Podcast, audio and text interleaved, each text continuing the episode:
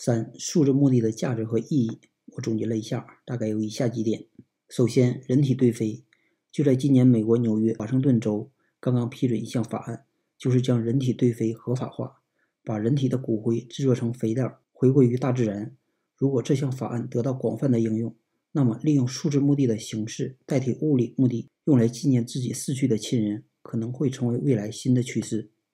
然后就是它可以为普通人留下数字足迹。历史总是用来记录成功者的，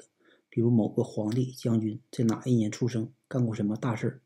没有人关心我们普通人，所以今天作为我们普通人，我们可以在数字墓地中留下一份记录，证明你曾经来过这个世界。最后一点就是可以还原历史，历史上出现过很多虚构的传奇人物，那么到底究竟有没有这个人，谁也不知道。我们可以根据数字墓地中的资料和现实世界中留下的证据进行研究。可以更大程度地还原历史的真相。